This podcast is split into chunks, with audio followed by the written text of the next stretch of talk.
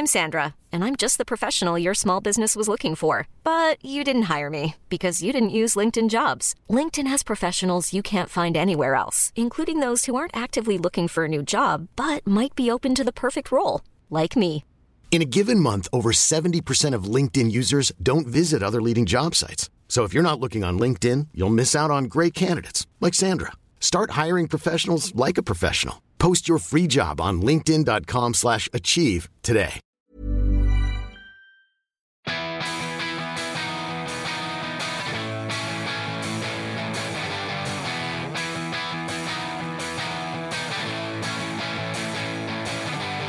This is the We Are Going Up podcast. We've got the Football League covered. Hello and welcome to episode 160 of We Are Going Up. I'm Mark Crossley in Manchester, where, surprise, surprise, it's raining. David Cameron Walker is in his uh, little bunker in central London, DC. Hello. Hello. I can't tell you whether it's raining or not. I can't see the outside world.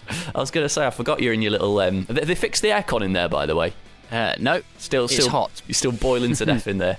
Um, thank you so much for all the feedback, by the way, last week about the interview that you did with uh, Mike Calvin. Yeah. I got a very good response. A lot of people have gone out and bought the book as a result Yeah. of it, and um, um, yeah, a lot, a lot of love for uh, for that conversation. Well, yeah, absolutely. Uh, As you said, thanks very much. It's always good to hear that people enjoy it, and you know, thanks to Mike for coming on and, and, and speaking about the book. It is a fascinating book, and you know, it's good to hear that many people have gone out and, and bought it because it, it really, you know, we, we sort of scratched the surface really in, in our chat last week. There's there's so much more in that book and little nuggets of, of insight, and really, you know, peels back the curtain and just you get to see things and, and hear about things you just don't otherwise get to get to see. Have you got that free copy you said you were going to get for me? Uh, uh, it might have been found its way into other hands by now, oh, mate. Uh, for- right, okay, I'll actually have, have to mine. buy it then. Go out and okay, buy fair. it. No, no, I'm happy to buy it. It was a Put your hand in in- your pocket. Okay, I will do. I will do. Right, coming up on the show this week, then um, we're going to speak to Andy Turner, who is uh, the Coventry reporter at the Coventry Telegraph,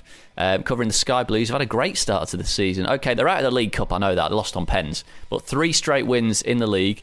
Beat Crewe three two on Tuesday night this week, and they won four 0 at Millwall And doing it in style as well, yeah. featuring an amazing goal by a young lad called Adam Armstrong, who's 18, born, get ready for this, DC, on uh, fe- in February, sorry, I don't have the exact date, in February 1997. Oof. Ouch. Um, he's on loan from Newcastle, so we'll talk about that and about their good start under Tony Mowbray. We won't make you do your Tony Mowbray impression, um, and we'll also round up what else has been going on. Plus, talking of uh, the midweek action, I've got my cou- couple of uh, Bury games I've been to talk about this week, uh, but the midweek action, one of the, the fixtures which stood out was on Tuesday night at Home Park in Plymouth. League Two game between Plymouth Argyle and Carlisle United. Just the, let me get this right, where's the, the actual number? Just the 779 mile round trip Wow. for the Carlisle fans on a Tuesday to go down and see their team get stuffed by four goals to one. As a result of that, uh, that and the fact we're going to speak to someone there, uh, you've probably uh, heard on other podcasts before, notably on Football Weekly, uh, Iain Macintosh in just a second. I asked on Twitter, DC, for the We Are Going Up listeners to tell me their worst ever away days. Okay. Okay, would you would you like to hear some of these? Yeah. Let's let's have a read through, see what we've got. Uh, Sean says, Notts County fan, Rotherham away in 2014. Last year, lost 6 0 on my birthday. Went with a group of mates who don't even support on your us. Abject. birthday, 6 0. Jeff, Wimbledon fan, uh, Blackburn away, lost 2 0, missed the last train home, got in at 3.30. One word, and it's all asterisked it out. um, Josh, the Peterborough fan, Hartlepool away on a Tuesday night in December a couple of years ago, nil nil. Danny, Newport away, 2014 on a Tuesday, raining soaked, missed penalty and lost. Horrific. He's a SFN fan. Anthony, the Gills fan, uh, Wolves 6, Gillingham nil in two th- March 2003. Uh, summed up lots of emoticons of sort of that hands over the face thing. What else we got? Um, Janice, hello Janice. Uh, Bristol City away in the cup, lost on penalties after extra extra time. Got back at one o'clock, then I got a speeding ticket on the way home. Hashtag crappy. Mark O'Hare, uh, Leeds six QPR one in 2004, freezing. Brian Deane got four goals. Um, Jamie, Oldham away 93 in the League Cup, horrid journey. Roy, I don't know, I don't, I'm not sure aware of this player. Roy, and the surname is W E G E R L E. Do you know who that Roy is? Uh, I don't know who he is. Roy Wegerle. Former Coventry striker, American.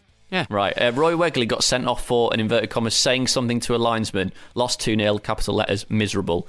Ian, Sheffield United um, beaten by Burnley in 2009 at Wembley. I took a boat, taxi, and two planes back to the UK to see us lose and not have a shot. um, this this is Fantastic. Sam Bury away in the 90s, 6 0 down at half time, demoralising. You sure? Need to check that. Half time. Um, Graham, Stevenage fan. what was the final score? Preston away, lost 2 0. Uh, sorry, 2 0 down within 15 minutes. Never looked like scoring. Loads and loads of these. You can still send them in actually at WAGU Podcast. I might read some Brilliant. more next week. Just trying Um, to think of some yeah, of my worst one? ones.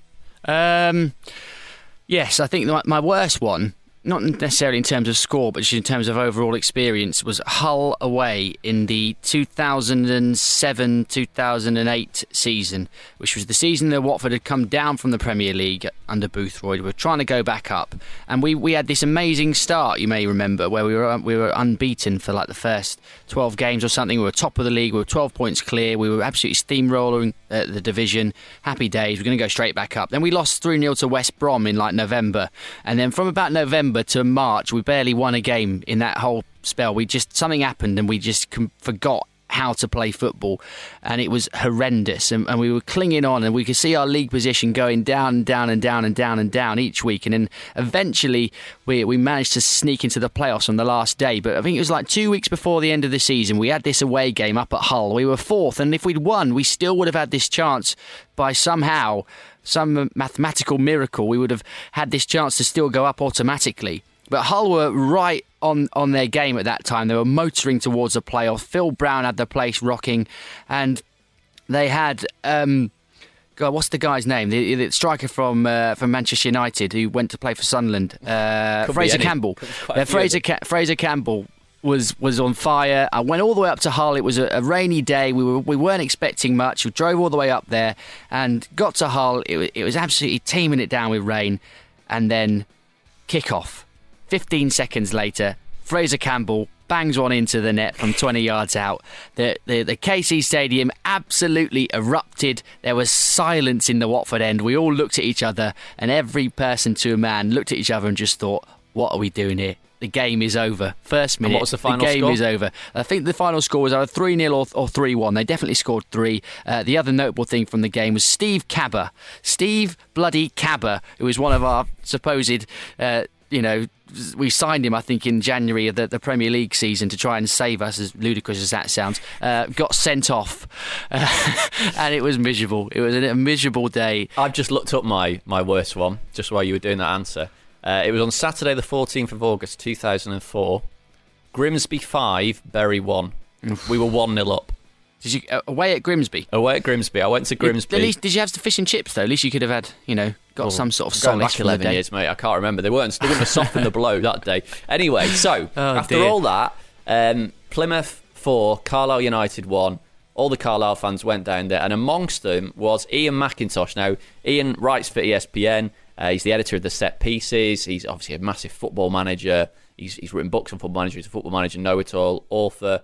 Um, he's on the Football Weekly. He, he's everywhere, and he was there. He made the journey to write a piece that you can read Mad. um, on the ESPN website. So, a few minutes ago, we spoke to Iain on the phone, and I started by asking him what the hell possessed him to do this and how the whole idea came about. well, it was uh, when fixtures came out. It, it just stuck out straight away. You know, the lunacy of putting that fixture on a Tuesday night. So instantly, you start thinking, "God, those poor fans. How are they going to do it?"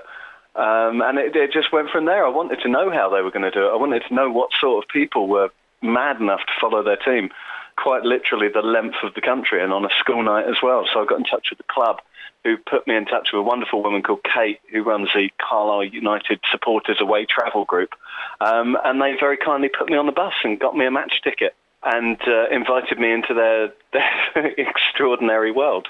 So did you go?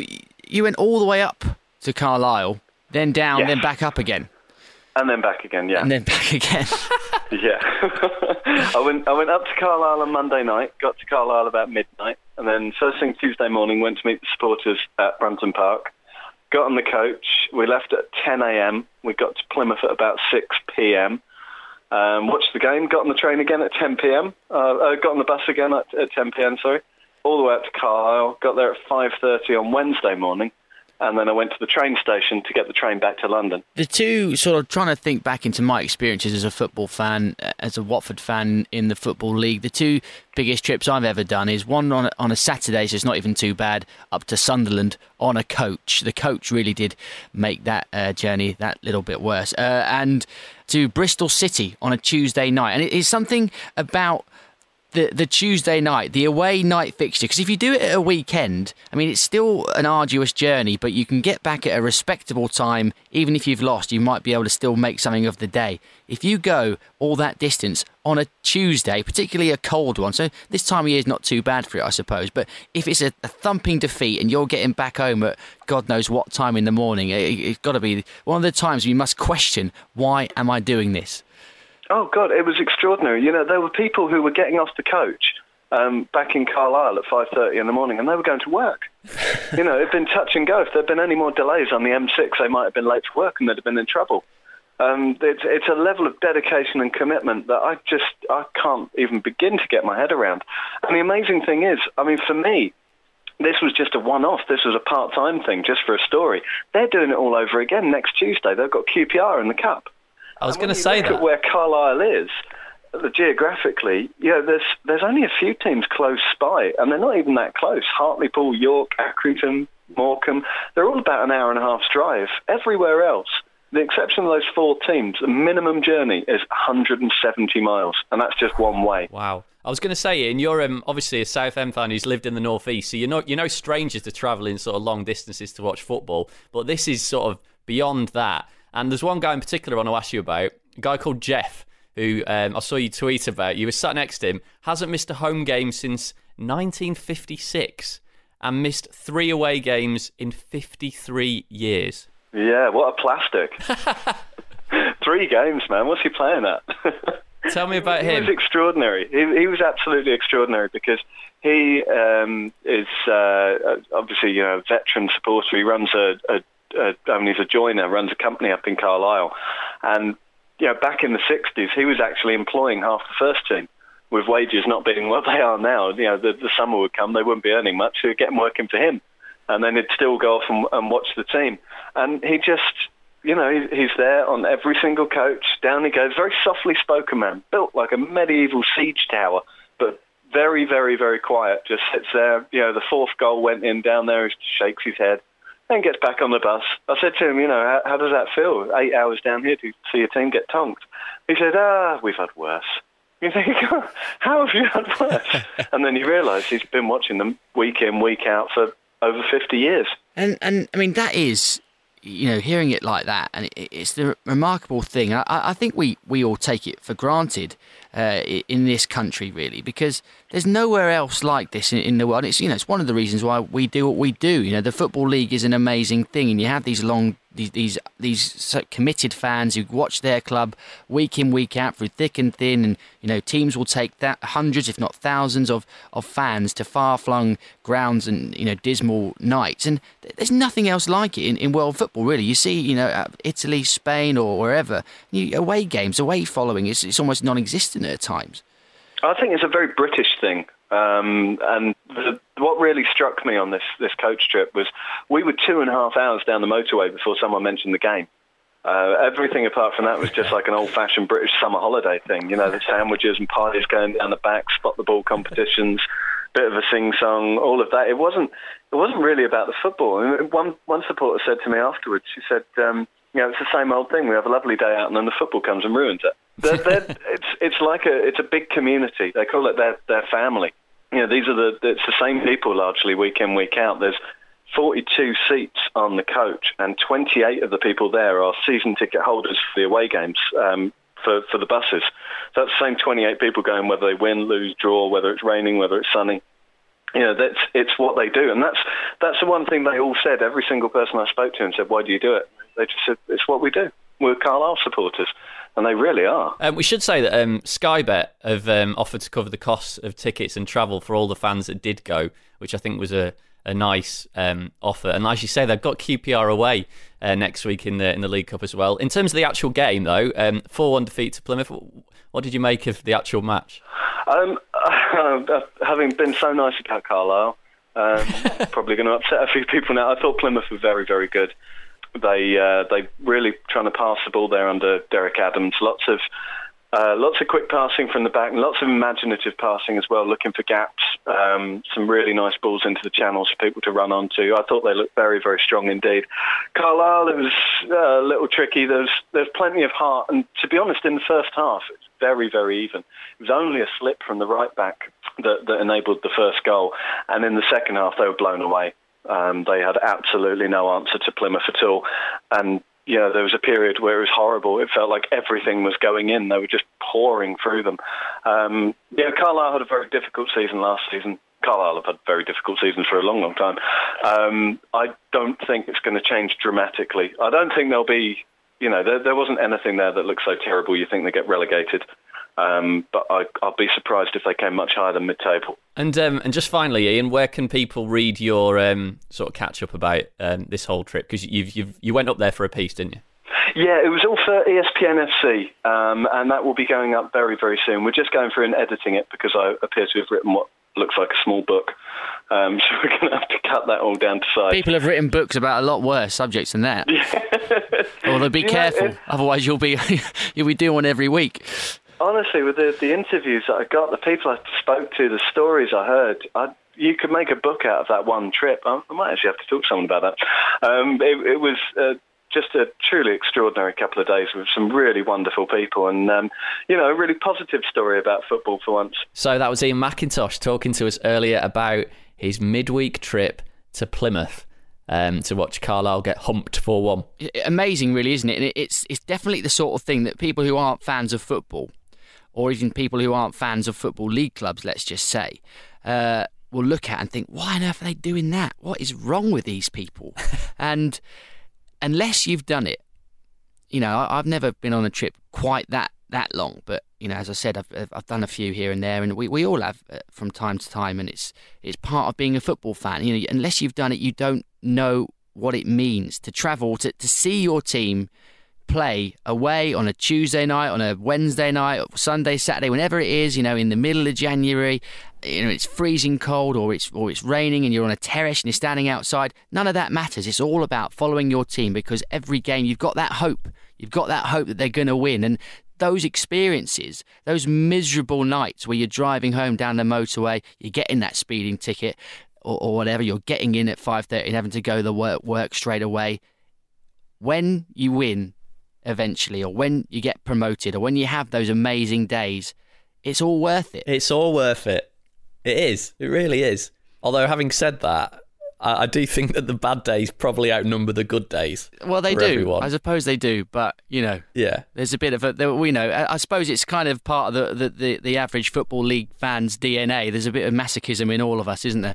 Absolutely right. Um, if you want to read Iain's piece, then that'll be up on the ESPN website right about now. In a minute, we're going to um, take a look back at what's been going on in the last seven days in the football league and we're off to the Ricoh Arena. You're listening to We Are Going Up. We've got the Football League covered.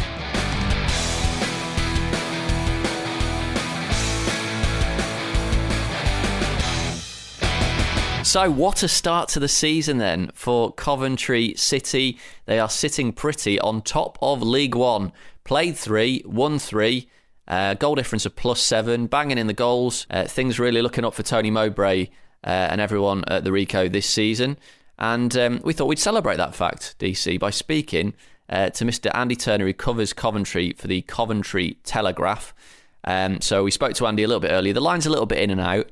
Uh, I couldn't hear it too well this end, but we're going to play the interview and uh, we'll have a chat about what's been going on in League One off the back of it.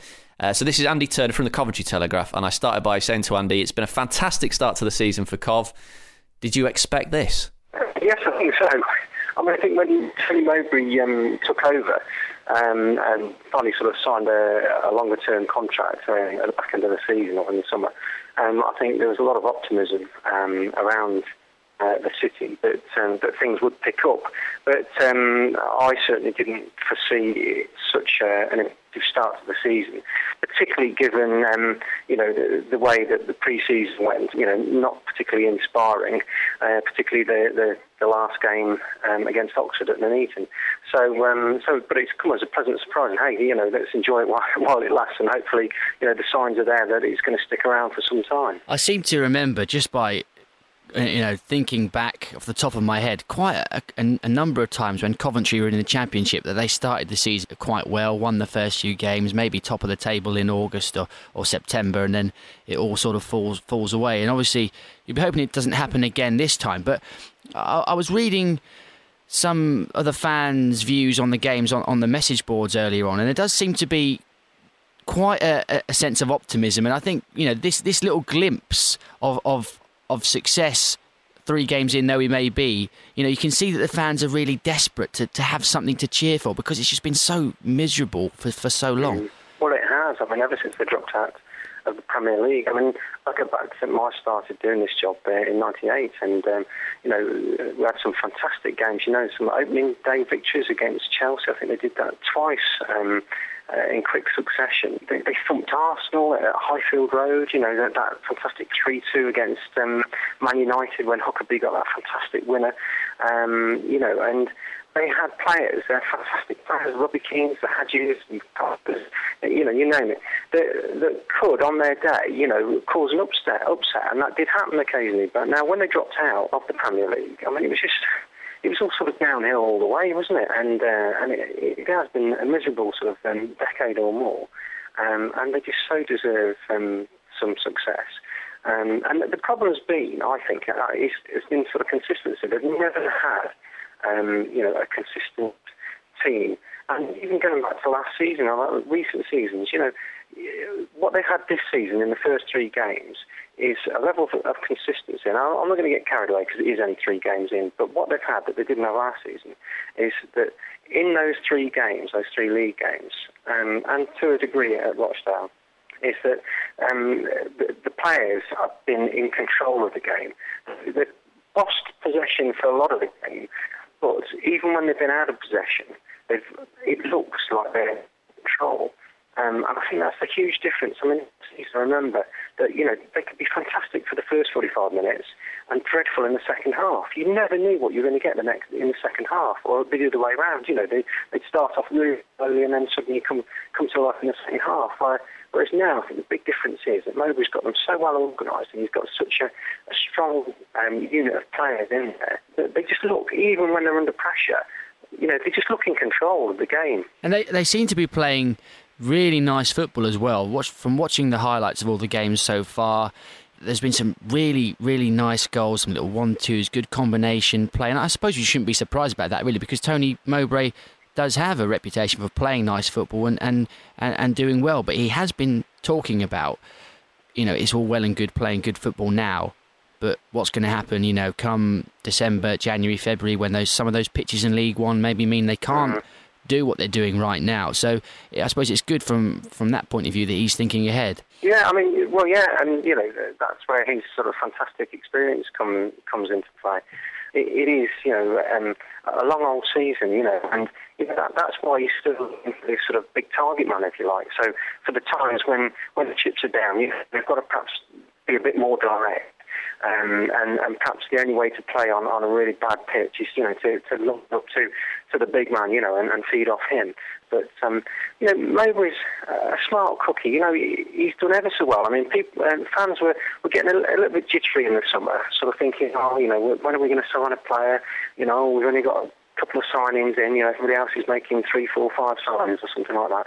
But he's maintained all along that because of his limited budget, he's going to get the most for his money and he's going to get the right players rather than just getting players in, which perhaps has been, you know, one of the problems and one of the big criticisms in the past. The three signings that that he has made, who, from what I can tell, have played really well so far. One being Adam Armstrong in particular, he's he's scored the goal so far, and everyone's talking about him. But Sam Ricketts and Romain Vincelot as well, experienced players, and that is, you know, a defender, midfielder, a striker. They're three really good signings that give you the basis of a consistent team, as you were talking about.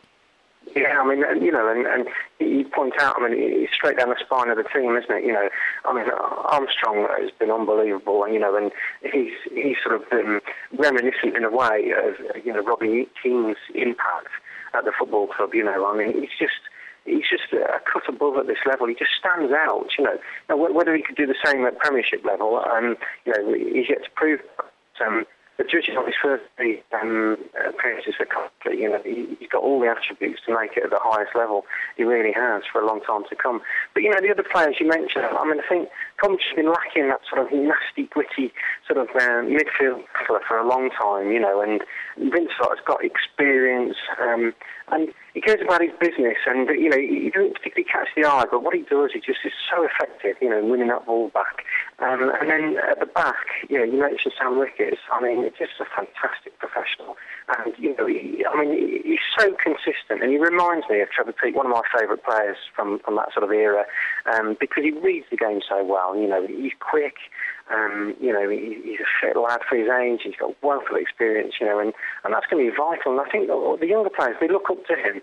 Um, and uh, I think he's a fantastic leader on the pitch, but he, has been outstanding, you know, just um, in these in these three or four games. One stat which um, is really amazing is that last season Coventry's top scorer got six goals. Armstrong's already scored five this season.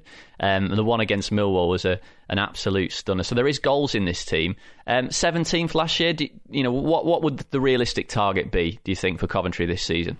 Well, it's difficult, isn't it? Because if you'd asked me um, three or four weeks ago, then I might have said sort of, um, you know, mid-table tenth maybe if they're lucky, you know. But now all the components have come together. You know, you're thinking, well, you know, we've played Wigan, we've played Millwall, albeit you know it's it's early in the season. And Wigan, for example, you know, I think they had uh, a massive turnaround of players. I think they had. Um, uh, I think it was 11, 12, 13 players made their yep. debuts um, yep. when they came to the Ricoh. So they're going to take time to settle. But, you know, I I think that Coventry now has to be, you know, they've got to look at the, um, the playoffs minimum, you know, and, who knows, but, you know, it's it's a thin squad and we're only like two or three injuries um, and, and a recall for Adam Armstrong away from it all falling apart, you know. So, you know, we all saw a couple of seasons ago when um, Leon Clarke and Callum Wilson were on fire, and you know, Christmas Clarke um, goes off to uh, to Wolves, and and Callum uh, injury, and all of a sudden, you know, the, the, the wheels came off, you know, for, for a month or so, you know, until Wilson um, got fit again. So, you know, you need a lot of luck, but um, you know, certainly if they can maintain this level of performance, then there's no reason why they can't get promoted.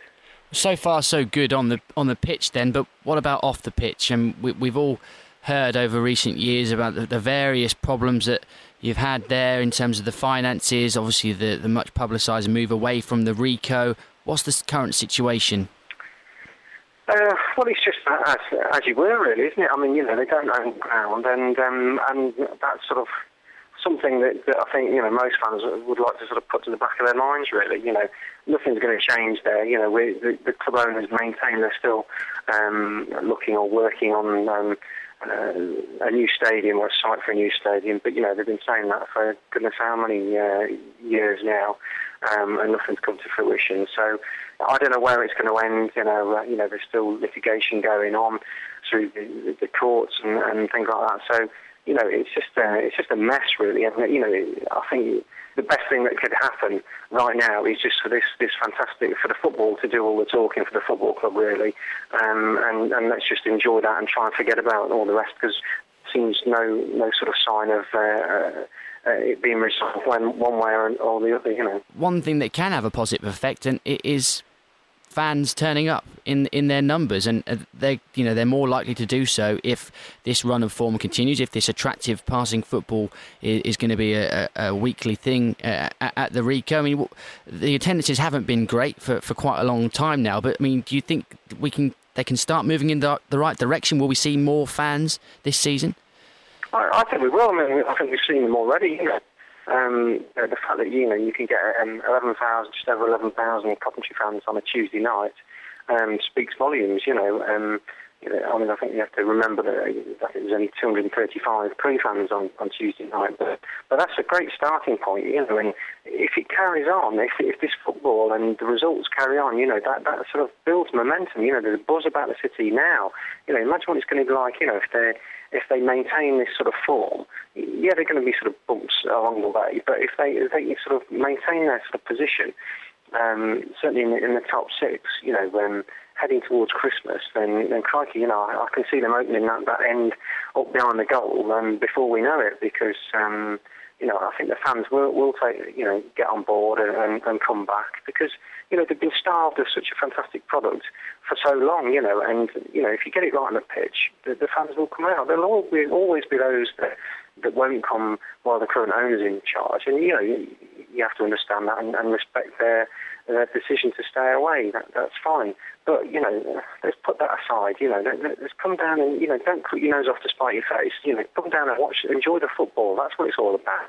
You know, it's not, it's not about the, owners, you know, because you know, they're not going to be here forever, you know. And, um, most uh, owners of football clubs, uh, you know, come and go, and um, as managers do, you know. So just enjoy while you can. That was Andy Turner from the Coventry Telegraph talking to us a little bit earlier on on this week's We Are Going Up. Um, I hope they do keep it going. Yeah, I really do because they deserve a bit of. They've been starved of... of... any success. I think there's a stat. I'm, yeah. I'm sure you probably know it better than me. That I think they haven't finished in the top six of any division for in like the last 15 years or whatever. It feels like longer, surely, if you put the Premier League years onto that as well. Well, yeah, pro- probably kind of maybe since their FA Cup winning heyday back in the, mm. the late 80s, perhaps. Uh, anyway, we'll we'll keep an eye on that. Although I've got to say, there are occasions where teams, like you, you say, do win the first three or four games, and then yeah. by Christmas they're down the other end. Let's hope it doesn't happen to Coventry. Yeah. Right, in a second, then we'll turn our attention to what else has been going on in the Football League this week. Stay there. This is the We Are Going Up podcast. We've got the Football League covered.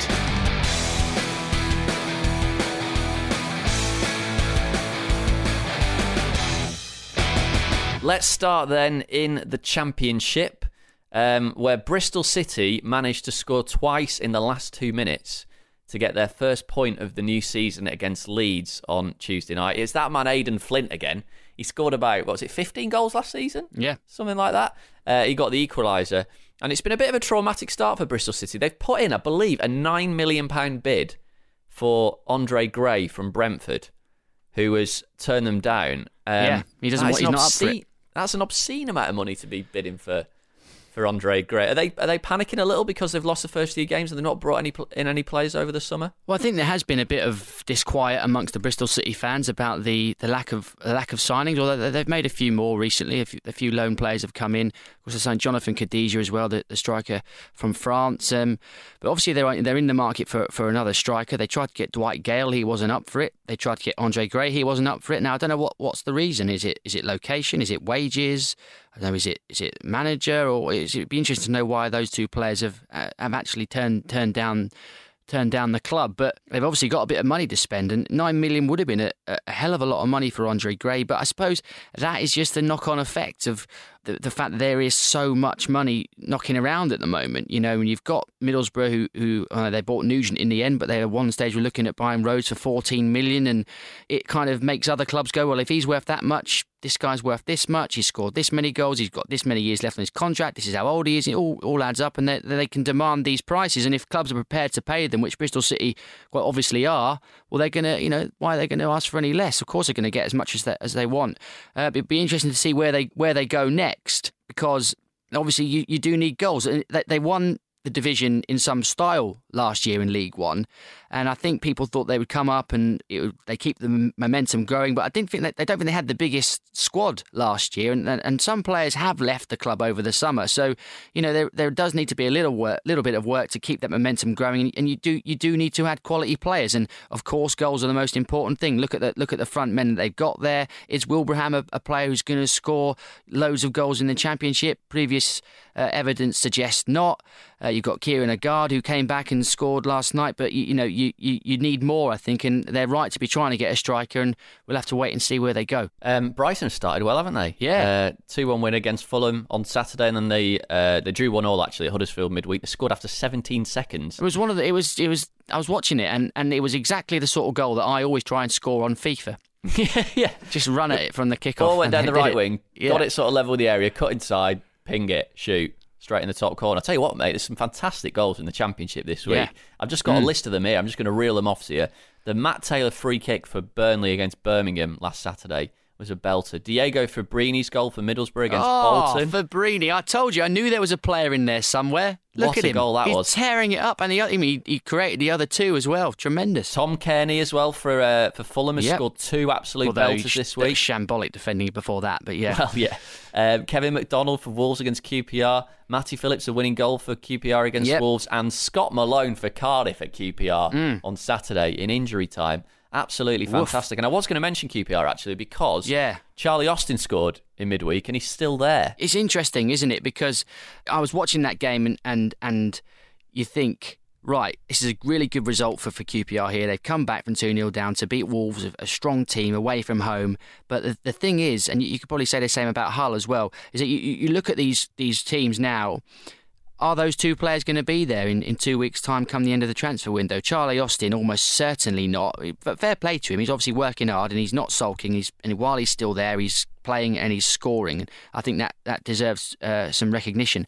Uh, Matty Phillips as well. He, you know, he changed that game, scored a goal, made some others, and he is another player that's been linked with moves away. You know, the, the figures of like 10 million have been bandied around, and if they end up getting 20, 25 million for those two players, you know, that's a big deal for a club in QPR's financial state. And while they, it's looking good for them at the moment, you're going to have a different situation, a different team. It, it- you know, it's all good having the money and they need the money, but can they go out immediately and replace those players? It's difficult to do. You're not going to be able to buy players as good as those two.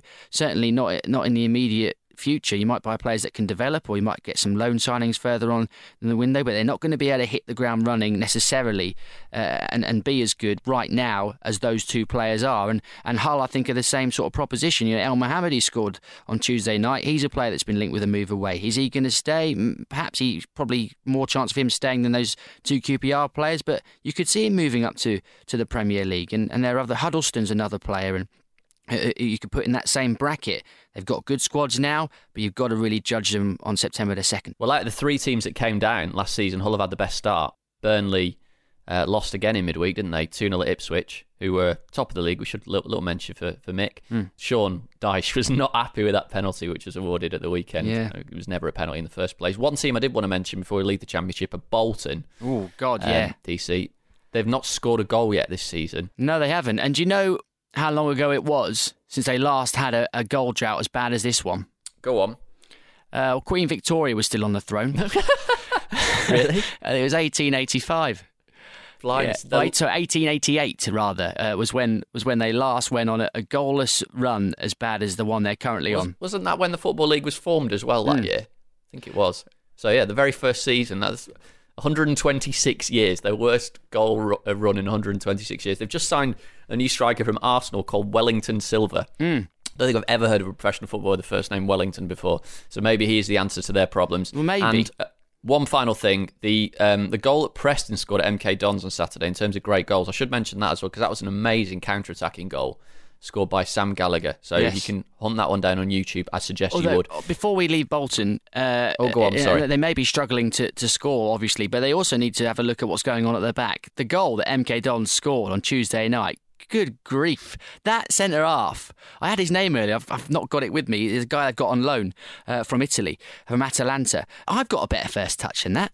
I mean, his first touch was like went 10 yards in front of him, straight to the striker. How terrible. And then he tried to come back and recover, fell over when he tried to tackle him. Awful. I think you're talking about Prince Désir Gouano. That's it. Yeah, yeah, Prince, yeah. He's the one. Didn't look like much of a prince on that goal. Um, League One, uh, Swindon, mate, straight to the big decision. This penalty at Port Vale got in the 93rd minute. Have you seen this? It's basically it's a corner to Port Vale. Swindon are winning two one.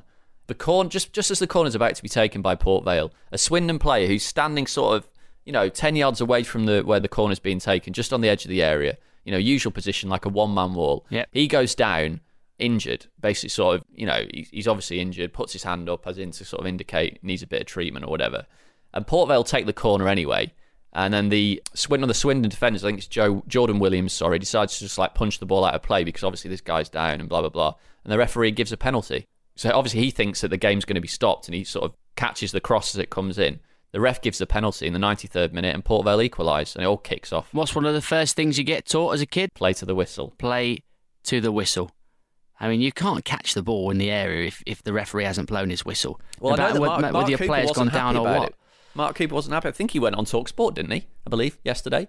Uh, I think on Adrian Durham's show to defend uh, or to sort of give his point of view. I mean, I can I can see the point of view, but still, don't take any chances. You know, you shout at the referee or whatever, but till he blows that whistle, you've got to be ready for what comes into the box. You've got to you've got to deal with the situation. I saw um, I saw Swindon on Saturday. Actually, I didn't think they were that great.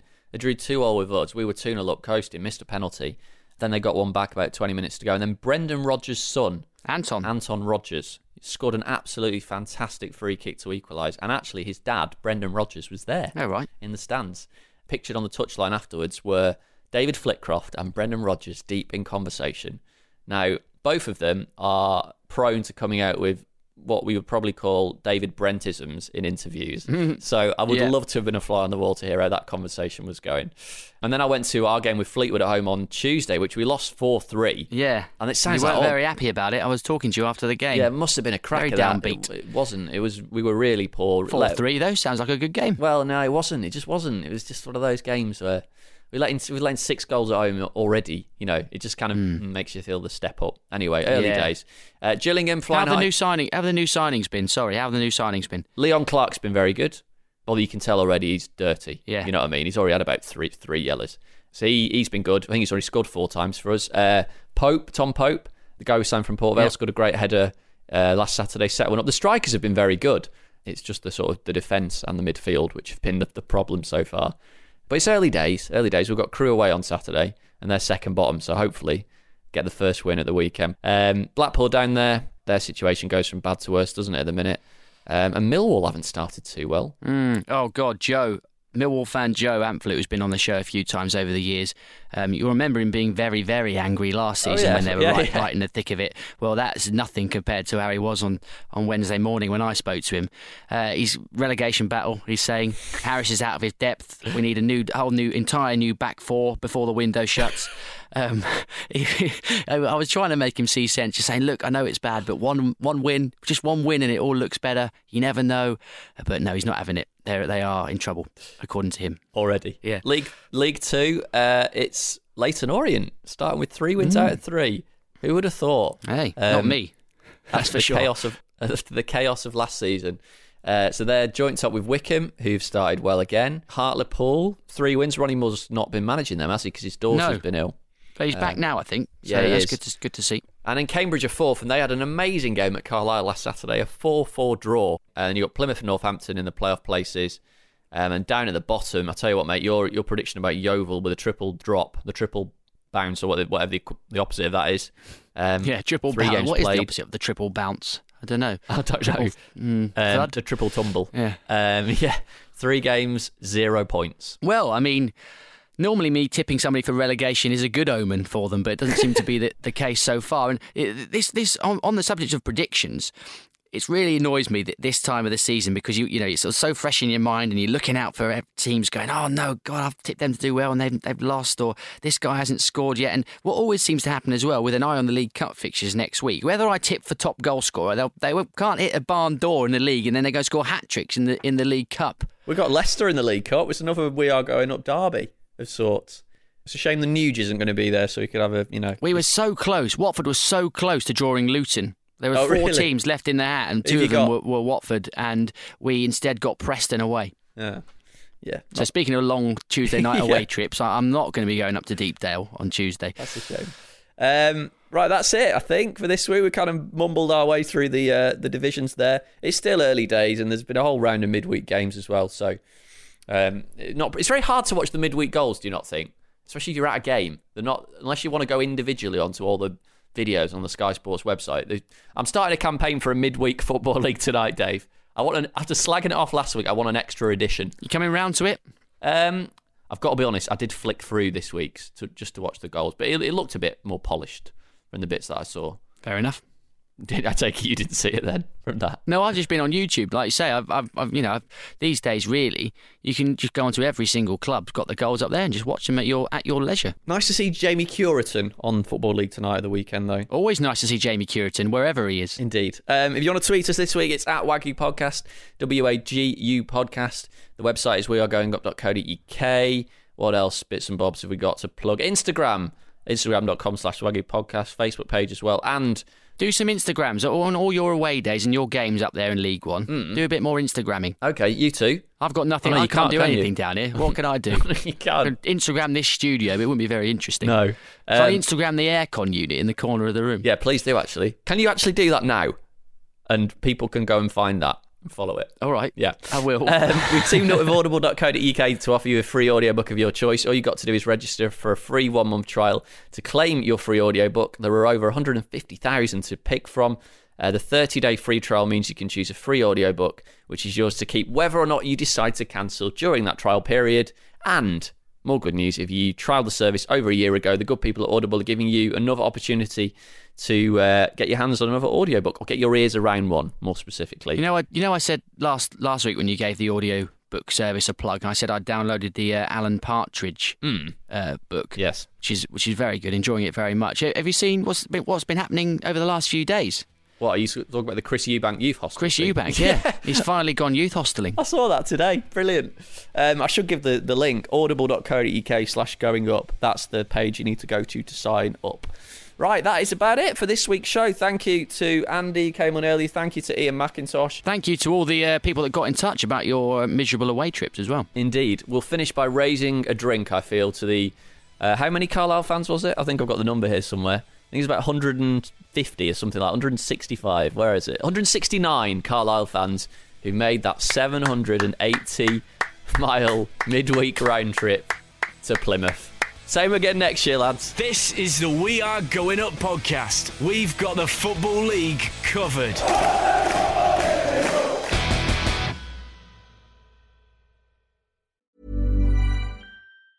Ever catch yourself eating the same flavorless dinner three days in a row?